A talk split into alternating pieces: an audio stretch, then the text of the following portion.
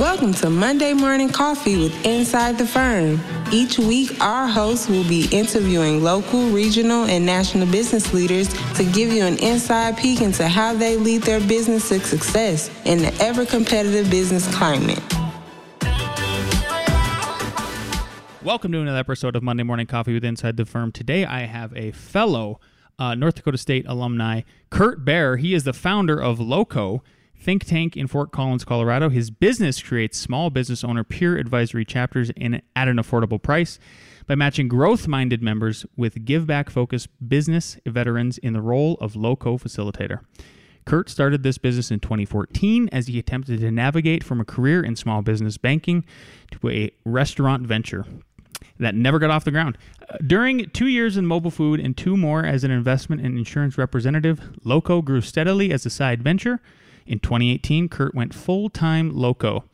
And in that same time, since he, and his team have grown Loco Think Tank to nine chapters in Northern Colorado, with, with service offerings for all stages of the small business journey. They have expansion plans along the Colorado Front Range and beyond, and are growing at over 50% per year. Kurt is a self described abundance minded husband, adventurer, Christian, foodie, freethinker, Rotarian, and libertarian. Kurt, welcome to the show. Thanks, Lance. Uh, that was uh, so quite. I I really like that uh, that intro. A lot lot of stuff to unpack. Let's start with growing up in North Dakota, um, and then how you found the Front Range. Yeah, that's a good good part of my story. Um, so I went to North Dakota State, as you mentioned, economics degree, and uh, my plan was at that time um, to come to CU Boulder and get a MBA, but I couldn't afford out of state tuition, and so I was just planning to move to Colorado on my credit cards and hope for the best, which probably would have been a disaster, but. Um, I took one job interview with a company called Community First National Bank, um, and they got hired into a, a lending, a credit and management training program. Uh, spent seven months classroom, a year in southern Minnesota, and then got to pick the community first bank that we'd like to go to. And they had acquired about 25 banks in Colorado. What year was this? Uh, 1999. Oh, okay. So I landed in Fort Collins, Colorado, sight unseen in, in July of 1999. Wow. Had you ever been there before? Never, never been to Colorado. Seriously. Yep. That's incredible. Got here with a U-Haul truck and pulling my Pontiac Grand Prix on the trailer back. Yeah, yeah, that's amazing. When I moved, when I was going to move down, uh, my graduate year at at uh, North Dakota State with architecture, uh, it was Alex and I did the same thing. Like he went to New York and I went. I, I came out to Colorado looking for jobs, and uh, we had all these interviews lined up, and it was seventy below. So spring break, quote unquote, in North Dakota, at North Dakota in Fargo, it was seventy below with the wind chill. And when we got here, I drove with my former wife. We got here uh, and it was 70 above in March. And my aunt who used to live in Lyons, I was like, is this normal? She's like, yeah, don't tell anybody. Yeah. that, I, I, the first day I got here, I was like, I'm never going to live in North Dakota again. Good for you, This is man. home. Yeah. Yeah. So Um, well, good. We're glad glad you're here. Glad another fellow fellow Bison is happy, always happy to talk to to fellow Bison for sure. Um, uh, tell us about Loco because it's a really and actually why like what what made you decide to go like banking isn't for me. I mean, it sounds like it's maybe just kind of somewhere to plant you for a while and then transition into Loco. Yeah, when I first got into banking, I thought, well, I'll do this for five or seven years until I've got a really good idea and a pile of money saved up. Um, it became 15 years, and I never really did save a pile of money up. But banking got to be more and more um, work. Uh, it was kind of leisurely, big expense accounts and things like that. And what I really got a kick out of was making bets with other people's money on businesses that didn't deserve it yet. So I, I became really a good startup financer. And uh, you would recognize Green Ride, Colorado. Oh, yeah. Down here. Yep. Um, if you've been to Black Bottle Brewery in Fort Collins, that was one of my last startups. And, and especially startups that got denied credit at other banks. And if I could change their life and help them get off the ground, that was really my heart. And after the financial crisis years, it was clear that that was never really going to be allowed again. And uh, just federal regulatory oversight wouldn't let, especially small banks, Yeah. uh, do those kinds of higher risk loans. Even though I was, I've really only had one forty thousand dollars startup loan actually fail and not not Oh, no kidding. full. Yeah, out of over a hundred. Can you unpack?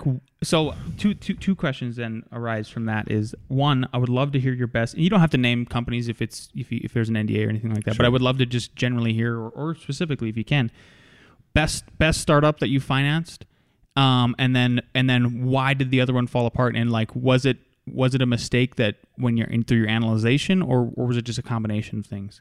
Um, so Greenride would have to be the best startup. You know, they they had a 10, 12 year journey. They started the company to compete with their former company that had been sold to a, a large international conglomerate, uh, Super Shuttle. Mm-hmm. And over the course of about five years, they went from 0% market share up to like 70%, and Super Shuttle left the market. Um, they were getting crushed so bad. So they Super Shuttle bought a business for three million some dollars, and then abandoned that Oh, no kidding. marketplace because Greenride kicked them out. Yeah. And then Greenride eventually sold about two or three years ago to a, a larger regional company called Groome Transportation. Are they going to do it again then? Uh, I don't know if Groom will. No, those guys are. At some point, you could, there's like a not not to compete clause. I know Alex has worked with uh, some other like he's advised on purchases of other architecture firms. Not not that we would buy them, but you know Right. he was he was helping with he was sort of the in between and an expert. And there's a not to compete. So I mean, Yeah. yeah. no, and and I, I just actually uh, rode mountain bikes with Bob Flynn the other day, and and he's. Uh, in Newfoundland now, he's got a boat. He's got a sprinter van. He's he's not going to work that hard again because it. Good for him, man. Regardless of how good your idea is, um, you know, there's times when you know he had to cash in some of his re- retirement, you know, and it was t- lean times for a while. He started right in the heart of the recession, but Mm-hmm. um, whenever you make something successful, there's a lot of blood, sweat, and tears Yeah. along that journey. So, uh, if you're old enough and, and have enough uh, tucked aside, uh, usually people don't necessarily want to do that. And that's part of like part of the DNA of Loco Think Tank is people like Bob uh, that have had a successful small business journey don't want to do that again. They don't want to work that hard. They don't want to go through that much strain, but they do want to be involved in business because they love it for its own sake. So that's kind of forecasting ahead. On the on the whiff, you know, and all banking is largely uh, it's the it's the credit underwriting and stuff, but it's also are you betting on the right horse? And in this case, I, I bet on a uh, landscaping. They were they were seeding, uh, like doing uh, sod stuff where uh, dirt work had been done for construction and stuff like that. And the, and the guy just didn't- didn't have the the right skill set for understanding his costs and staying ahead of his financials and things like that, and uh, wasn't didn't have the connections in the industry that he portended to, and uh, just he just never built the revenues that he had to to to make it work. Um, so it was a swing and a miss, um, and it happens. Yeah. One of our last episodes we did, and I would love to. a- I'm going to ask you this question: Is uh, how do you how do you go about telling somebody their business idea is is bad? Um, you know, you, you got to call the baby ugly if it's ugly. Yes. Um, and I do that a lot through a volunteer role at the Small Business Development Center. Um, and I used to get, um, like, sometimes I'd be like, well, why is this person even coming in? They're never going to have a successful business. They don't have enough resources. They don't really have the skill set they think they do. And I've talked a lot of people out of trying a venture. Um, and, and Terry at the SBDC, uh, I was talking to her about this, and she said, you know, if you can save somebody from losing fifty thousand or hundred thousand dollars or their home um, by consulting them to to pump the brakes, you know, or wait until you're at this place before you pull this pull the trigger, um, you've done just as much service as if you allow somebody to create wealth. And uh, so that's kind of helped me just shoot people straight, you know. And I do that with with staff. Uh, one of the first acts I ever did when I became a manager of people as a banker um, was let somebody go, and she was smart, funny, and she hated banking. She was an artist and a painter, and she didn't like it at all. And then on her five year anniversary of starting her own business, doing wedding photography and painting classes and things, um, she called me out for being the the best and shortest term boss she ever had. You know, so Nice. just shoot people straight. Yeah. I think they deserve that. They're they're thinking people and and individual action takers. And if you've got insight for them, just give it to them gently. Gently. Yeah. I, I think you can't just say your baby's ugly, right? Yeah, true. Yeah, we one of our values uh, is uh, at Loco is uh, uh, encourage and admonish with kindness. You know, because sometimes you do need encouraging. Uh, more often, a lot of times, we need admonishing. You know, you know, you need to take care of this, Lance. Why haven't you taken care of that yet? So, uh, but do it always with kindness. Yeah, yeah, great advice. Uh, unpack, a, go a little bit deeper into Loco. Who, what, why, how, what you guys do.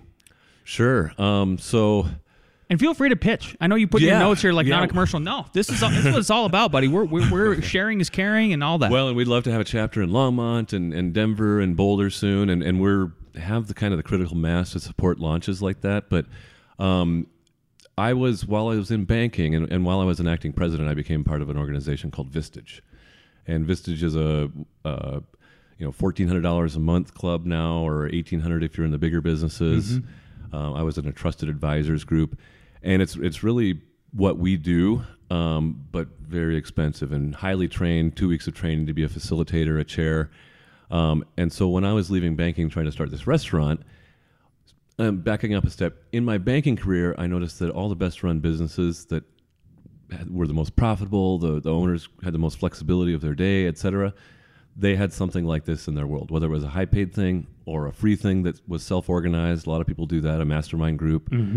Um, so I wanted that leaving banking, and I had a former Vistage chair that was out of her non compete. Andrea Grant is my co founder, and one Okay. of her former members was a longtime friend and the three of us had lunch and, and she had dropped vistage not because she didn't believe in it but she struggled to sell it she's an introvert more by nature and it was pretty expensive for the smaller businesses that she was serving um, and so she had said well i'll facilitate the meetings for a flat affordable fee and so kurt you can i just charged $150 a month and rounded up my best business friends and had it so i could be around real business people because i was a banker i knew some things but i didn't know a lot of things yeah. and and but I did have that banking skill that I could bring to the sauce. So we just build diverse groups of small business owners that have kind of that diversity of background, experience, uh, things they're best at, things they acknowledge they're not the best at, and then one business veteran that's been there, done that, um, and wants to have a purpose fulfilling role.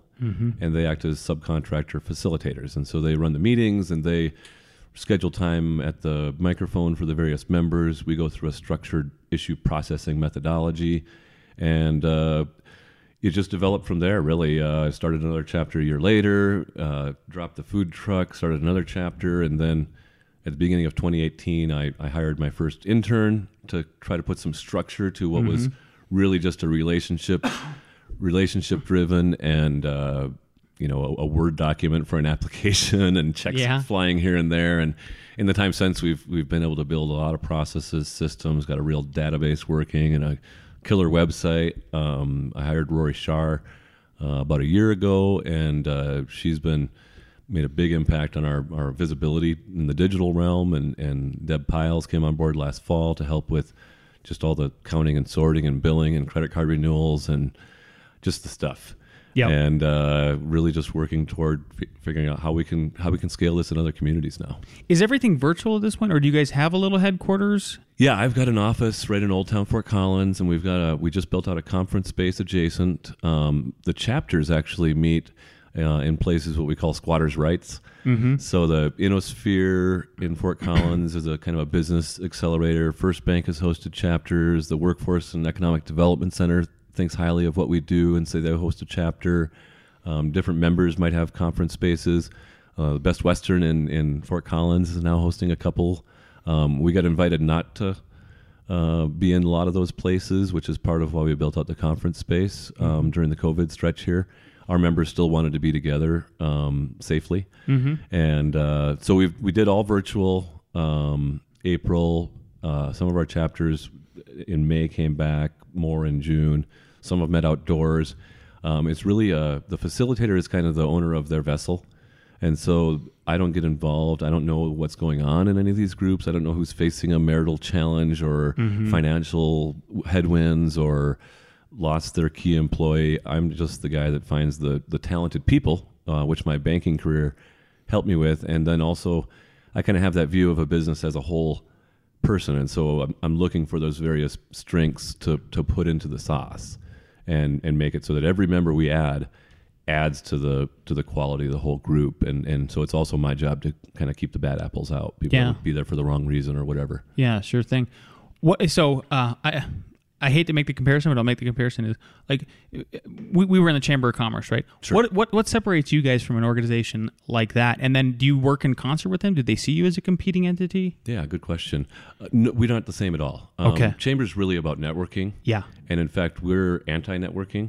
Um, you have to clear it with your group before you do business with a fellow member. Oh, interesting. um, because it could create a conflict of interest. If if somebody hires you to do their architecture for their house and you go in forty percent over budget and, and and don't get the permits on time, you know there might be a problem that you can't Sure. be transparent together later. So it doesn't mean don't go buy a pizza from each other, and it doesn't even mean don't do business, but be eyes wide open as to the potential for conflicts. So Chamber loves us. Um, shout out to the Fort Collins Chamber; they've been yeah. great in uh, referring you know potential prospects to us. They don't do what we do. We don't do what they do, and uh, we're, we're that way with a lot of organizations. We're uh, realities for children and and Good Business Colorado, and for the most part, even the and the Small Business Development Center. Um, they host some of our chapters and our facilitators, our consultants with them, and, and sometimes we refer people for their other services that aren't ready for Think Tank yet, that kind of thing. So we're, mm-hmm. we try to be collaborative within our groups and with everybody else that we work with. We just want to be everybody's friend, kind of. Yeah, why wouldn't you? Right. Absolutely. Like, I mean, I know, I know. There's a you're not supposed to network, but eventually, I mean, essentially, you you are networked with people, right? What is uh, what is it like when how, forming a chapter, right? So, like, I think Fort Col- is Fort Collins about hundred thousand people right now? Is it more Hmm. yeah, than that? maybe now? 150. Okay, you got yeah, I thought so. It's probably bigger. Yeah, Long Longmont's ish. about 100k right now. Okay. Boulder, um, just to give some reference for the listeners about you know chapter. Like, what how big is a chapter size then in a community about our size, and then when you go to select or find people, you know, are you looking? You talked about diversity. Like, are you looking for? My wife is in a couple of these different kinds of groups, and she's mentioned, you know, there can only be one commercial commercial realtor, another residential, one architect, one engineer, uh, you know, one start whatever stuff like that. How, What? How does how does your how does that work? Yeah, we definitely because there would be a conflict if you had two architects in there, right? Um, and we just like just this week we we have a, a member of a chapter that's a pest control company, um, and then uh, another prospect has a lawn service company, but the lawn service company also does mosquito control. You know, so sorry, it's just a little too close. We're gonna have to wait. But Yep. so forming a chapter, there there's what we've done in the past, what I've mostly done in the past has been to get so chapters are they start with seven, we cap them at twelve. Oh, okay. Um, so everybody's got enough wow, that's free ex- space. that's exclusive, and then one per town. No, uh, we've got nine in Fort Collins. Oh, incredible. Yeah, we had one in Loveland. We unfortunately had to fl- fold it down Mm-hmm. um, during the COVID season. Kind of merge some of those members into Fort Collins just to keep them served. Mm-hmm. Um, but yeah, no, and that's because I've got all my relationships in Fort Collins, and the way we've formed groups in the past isn't the way we're going to form groups in the future. I think. Um, and that's part of an outcome of COVID that, Sure. that we can we can talk about the loco underground in a bit. But so historically, it's it's been me knowing smart people through all my banking years, I, I've, I think I've got over 4,000 people that I can know and shake their hand and call them probably by name, or at least should know their name these days. Yeah. A lot of them are business people, business network people. Um, and so I would find a facilitator that wants the role, um, and then at least seven member prospects that know enough about me and, and what I've described so far that they're at least curious.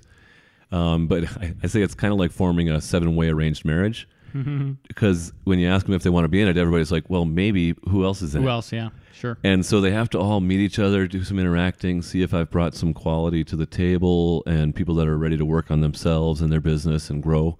And uh, and then it's a, a say yes moment. And we just formed a new chapter for the, the key employees of, of some of our members and not our members uh, last month. And, and so we had that moment again. We launched another group back in February that was uh, the same kind of thing where you're like, okay, every, what do you guys think? You know, is everybody in? Um, but in Longmont, in Boulder, in Denver, we don't. I don't have those kind of depths of relationships or credibility. Um, you don't know me at all. You probably wouldn't even go have a drink with me. Well, you might after this, but um, in in those markets, we were thinking we would have big events. Yeah. Um, we've got enough financial horsepower that we could have a thousand dollar event without Kurt missing his mortgage payment next month. Now, finally, um, but obviously COVID, and then but what we've done now is create the Loco Underground, and so basically for half of the cost of a monthly membership dues for your size of business, um, you can just have a one-on-one engagement with the local facilitator that will once they get to seven sprout that chapter up from underground.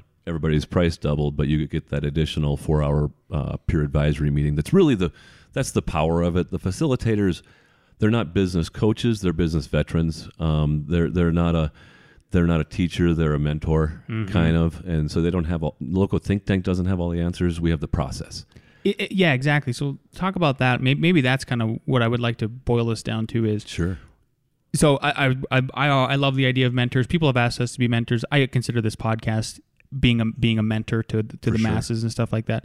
What, what is what is what is the, the the the maybe the top three benefits that happen when you if you join a Hmm. loco think tank? Um, you know, is it just getting the mentorship from No, those no. veterans, or what else? What other kind of things come out about because of it? Hopefully, that's only only twenty percent of Okay. the value. Um, is that mentor role? It helps me to sell it, and they have been there, done that, so they can ask really good questions Mm-hmm. Absolutely, and yeah. things.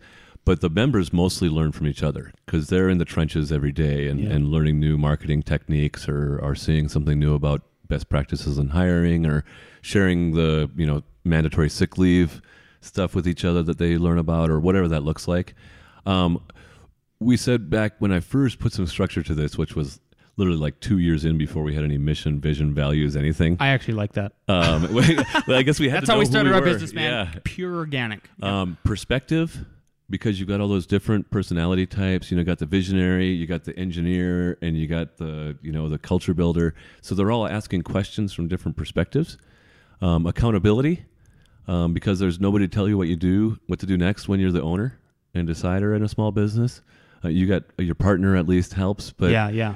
but um, if you got a problem with your partner, who are you processing that Right. question with? Right. You know, and so accountability. Hopefully not your wife, because that's just not That- to have a fun night, That's right? uh, so it's it's it's loco think tank, uh, local community think tank, mm-hmm. but it's also make you crazy if you don't talk to somebody about your business, Yeah. and make your spouse crazy. Man, sole proprietor, sole proprietors, I could just see jumping on this all day long. I, I think you made a good point about like the business partner, but then there's still a fault with that, right? In that, like, Totally. yeah, I can I can sure bounce stuff off Alex, and we talk about it all day long. But man, if you don't have that third leg, and I'm serious about, you don't want to take business home to your wife No. or your husband. So yeah, yeah, they, they, when you ask them what you should do next, they're like, uh, make more money and find more time with me and the kids, yeah, you know, or whatever. Yep, yep. So. take the garbage out. So that accountability to do the things that you know you got to do, um, because you went through our process to to give some strength to that, and I'll describe that later. So perspective, accountability, and encouragement. Um, the sun doesn't always shine, you know, but Mm-hmm. uh, so having somebody that says, you know, I, I was I was in a place like you six months ago, and, and I got through it, and here's part of what saved me. So it's just kind of a positive peer pressure environment um, where you know people don't have a dog in your fight, but they care about you, so they Yeah. can see things objectively Yeah, but they get to know you over time, know the, who you are, um, and it gets pretty powerful. Yeah, I believe that 100%. Yeah. Let's let's let's switch gears a little bit and talk about um, two two diff- two different way, versions of this. And one is challenges that you've seen common to all small businesses that you that you've interacted with before COVID and after COVID. Hmm. So, ch- like challenges common to all, kind of. Yeah. Yeah. So, you know, people is sixty percent of what we talk about. How to hire the right people, how to train people to do the right things. You know, what kind of skills I need on my team, things like that. Um, certainly, expense control uh, is important. A lot of small businesses aren't in it for the money in the first place. Their expenses keep rising, and, and they're often scared to raise their prices. So, the by far the most common advice I've given in my banking career and since then is raise your price, raise your price, raise your price, because you can't can't keep that sustainable margin unless you do that. Right. Um, and then, uh, yeah, probably um, just the importance of of documenting your processes and setting the foundation to grow. Um, it's really, especially in the demographics that we work the most in, which is kind of that five to twenty employee small business. Is about they're probably sixty percent of our members today or so. Um, they can get away with not documenting those processes and things eh, superiorly, especially if they've got a stable staff. But if they want to grow to be a, a 40 person company, it's got to be done. And it's way easier Yeah. to get it done now than it is later. Um, so that'd be pre COVID and always, I'd say. Um, Post COVID, you know, I think listening to their people um, is one thing that's been important, just both for do you feel safe? Do you need to work from home? Do you, uh, y- you know, can we have the staff meeting at this time? Do you have any ideas for how we navigate? Um, we had uh, an obstacles into opportunities conversation um, that resulted in a uh, a weekly collaboration call that we had over 200 people sign on to over a eight week or 12 week span, um, and that was uh, something that that came from Rory during that op- obstacles session, and and I was kind of like, meh, does anybody really need this? It's going to be a lot of work. Yeah. And and she got on the stump for it and just really said this is a good idea, and, and I'll be damned if she wasn't right. Yeah. So uh, listening to your people, it's always super important, but especially when you're navigating, and then uh, sharing with them and being vulnerable. You know, uh, again, don't sugarcoat it. If if you got to make some layoffs, be sincere about it. If if uh, you know if you want to talk to your team about, hey, either I have to lay three people off, or we all have to go down to sixty percent Exactly. pay. What do you guys want to do? because I can't do it all, and I don't have the resources to be able to just pull us all through this right now. So, um, just that that vulnerability as the owner. You, I mean, you still got to have a plan, um, you know, and, and it's don't be like, hey, I don't have any idea what we go from here. I just want to go and home and cry And hide. Yeah. and stick my head in the dirt. You know, it can't be that. We can do this, or we can do this, or we can do this. But I really value you guys and what you think we might do, and and uh, you know, the the fearless leader um, doesn't always inspire as much loyalty and trust as the leader that knows that they've got some opportunity to learn from their from their team. uh, as a former restaurateur and somebody who I you undoubtedly have have to have some people that are restaurant owners in these groups. Where do you see the future of, of this going, considering all the social distancing stuff? I mean, it obviously it is a very gray area. Right. You know, ev you know, the stock market is responding in really interesting ways. You'll hear like Pfizer yesterday, the stock market went on a run because there was a vaccine possibility, and but then it went down after you know other other results of unemployment. So like, how do you how do you see this this playing out? I mean, one of the things I've been telling uh, our staff is like, who is going to start a restaurant after this? But maybe I'm just too pessimistic about that.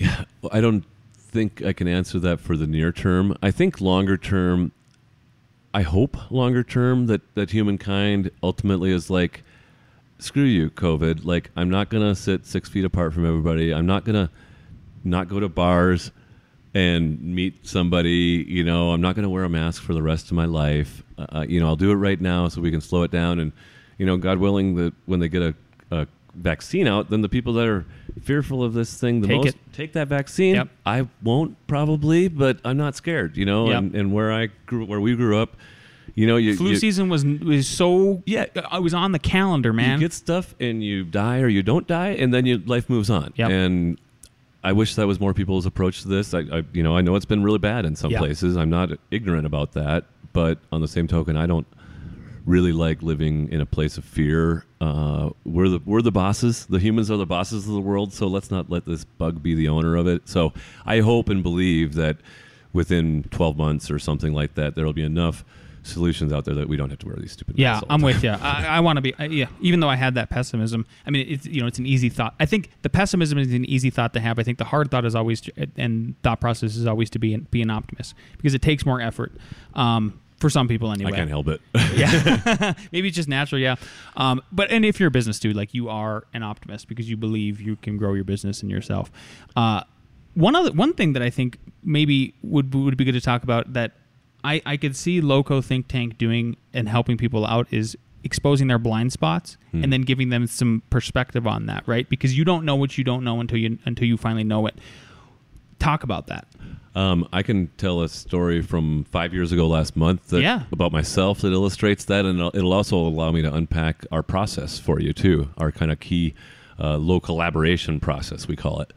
So um, it's four steps. The first step is set the stage. Um, in my case, I was food trucking. I never did get a restaurant off the ground, but I ran a food truck uh, or food trailer catering business.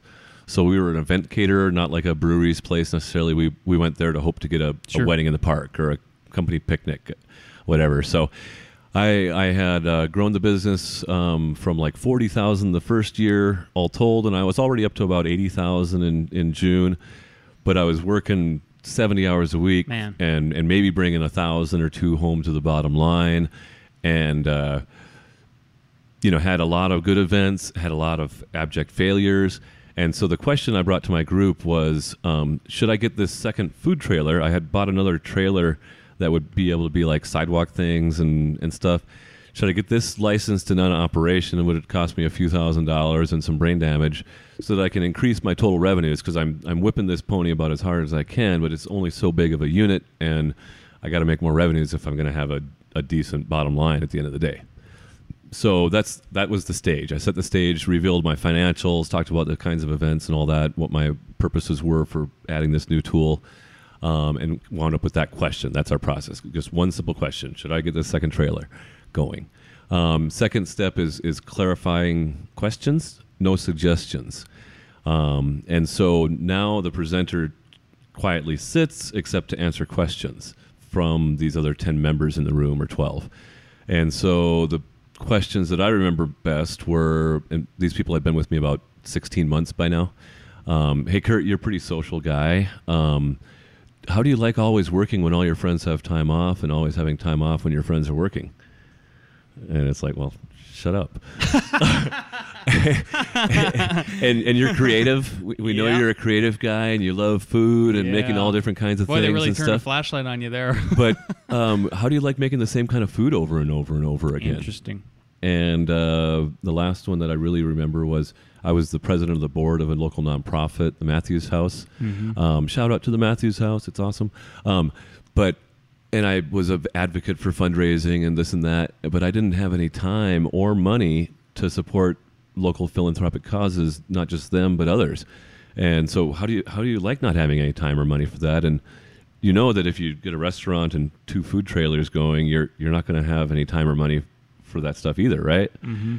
And I was like, "Shut up," you know. But they could see me more clearly Yeah. than I could see myself. yeah, because too. Mm-hmm. they're not. I was focused uh, in retrospect. I was focused on not failing at what I was working on, and I think men especially get single-minded in that way.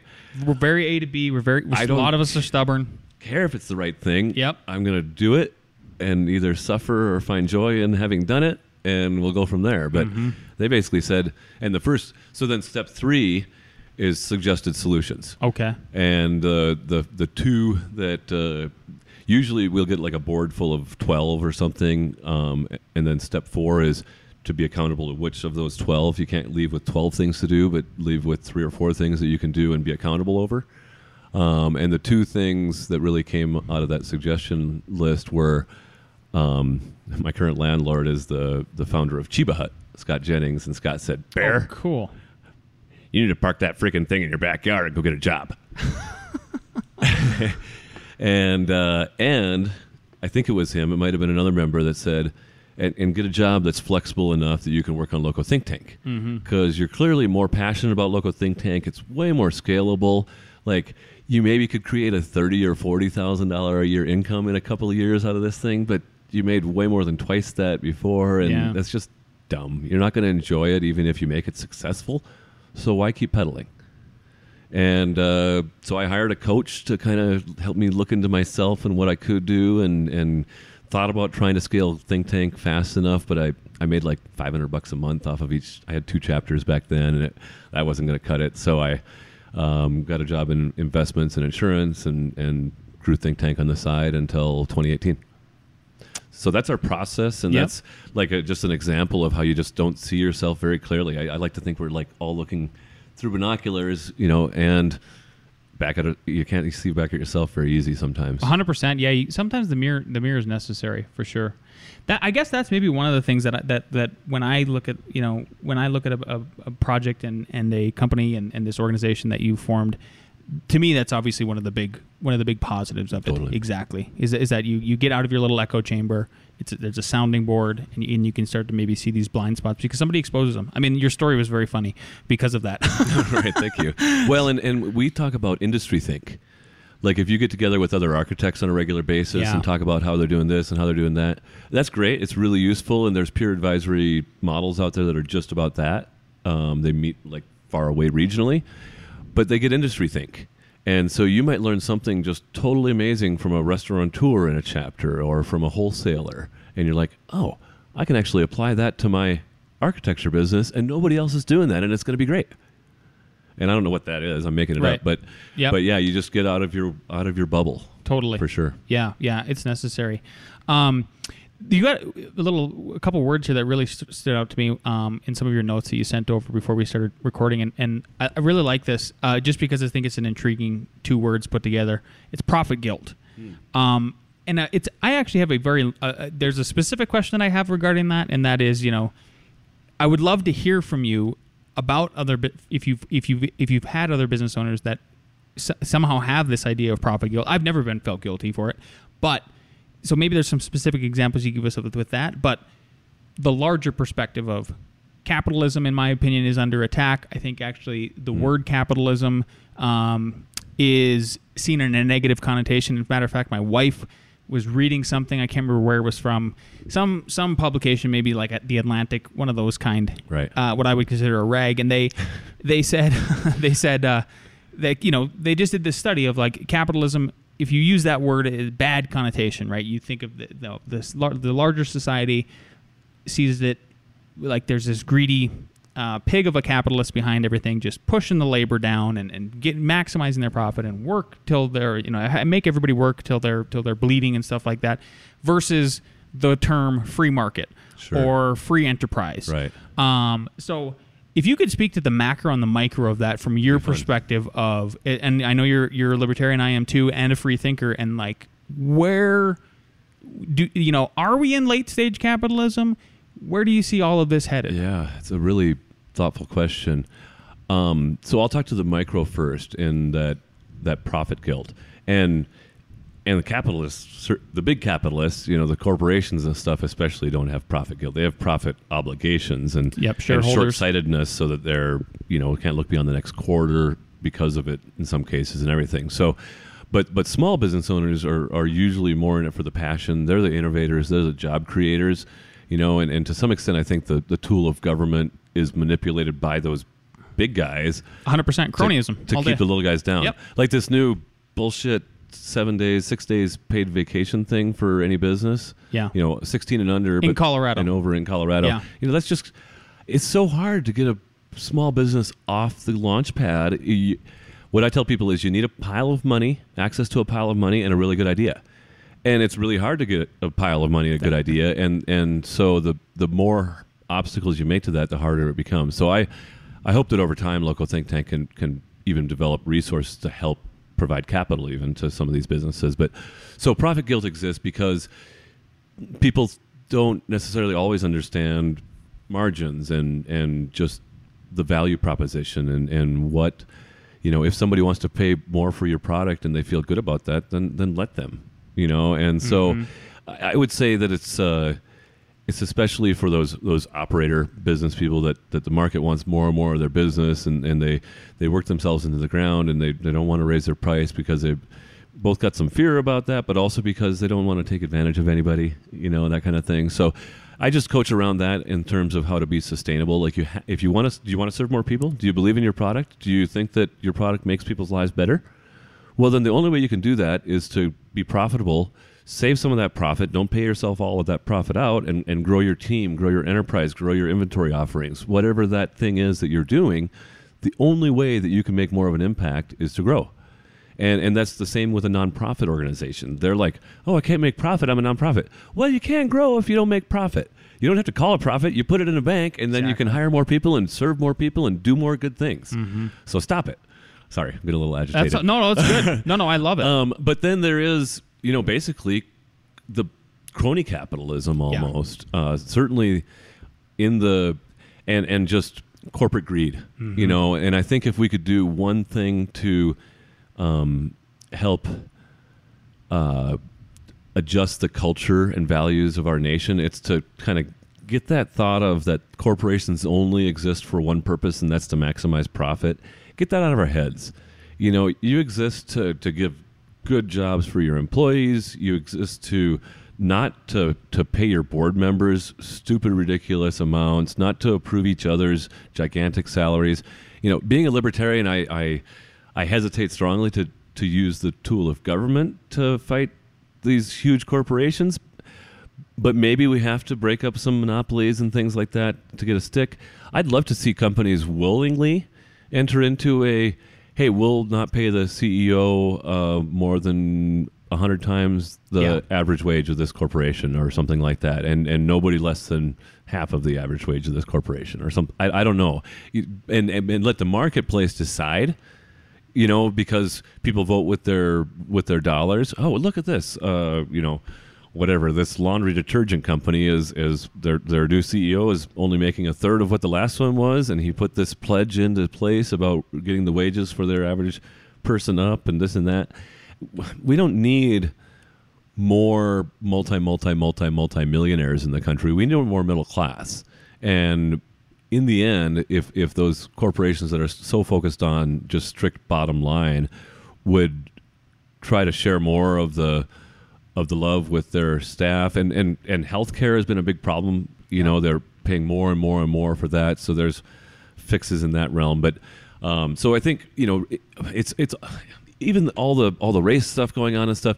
It's all about values and individual actions. How can we make our individualized actions line up with the values that we can share as a nation? And and can we get the values of, of these gigantic corporations, especially to be more resonant. You know, like the Facebooks and and Googles of the world and stuff. They're like the bosses of the world right now. 100%. Not just the the executives, but all those people that make four or five hundred thousand dollars a year doing stuff for Google, whatever that stuff They're is. the modern day robber barons. Totally, Yep. totally, and they're just a, they're just skimming a significant amount of the productive labor out of the society. You know, they're not creating any shelter, they're not creating any food, they're creating a, a wasteful service that sucks people's time away from things that they could be doing, spending time with their family or building a new building, tending a garden. Yeah. you know, so stop it, stop. You're gross, and um, yeah. Anyway, Th- exactly. So that's that's where I was hoping you would go with with that kind of macro answer. Was it's Mark Cuban is a pretty big ad- advocate of this idea that we need to have compassionate capitalism, and for me, for me, what that means is exactly the things you're saying. Is like Yeah. it's got there's got to be some voluntarism here injected in this. totally. Yeah, and, Yeah, for, tell me to do something, and I probably won't. Ask me if I might do something to help somebody or volunteer to help somebody, then I will. You know, if you're going to raise my taxes to put in a bunch of programs that are probably going to do more harm than good, trying to f- fix the inner cities and whatever, no, I'm out. But set me up a successful business incubator and, and, and values and culture enhancer for these inner city environments that have faced nothing but, but strife and desperation. I'll donate to that. I'll donate twice as much as the taxes you want to raise if you convince me that it's Right. working enough, but it won't work if you're government and you try to put that into place. Yeah, exactly. Yeah, to sum, to kind of sum that up, I guess the way I would sum that sum it all up is that capital, capitalists need need to ensure that they keep capitalism going. It's up to them.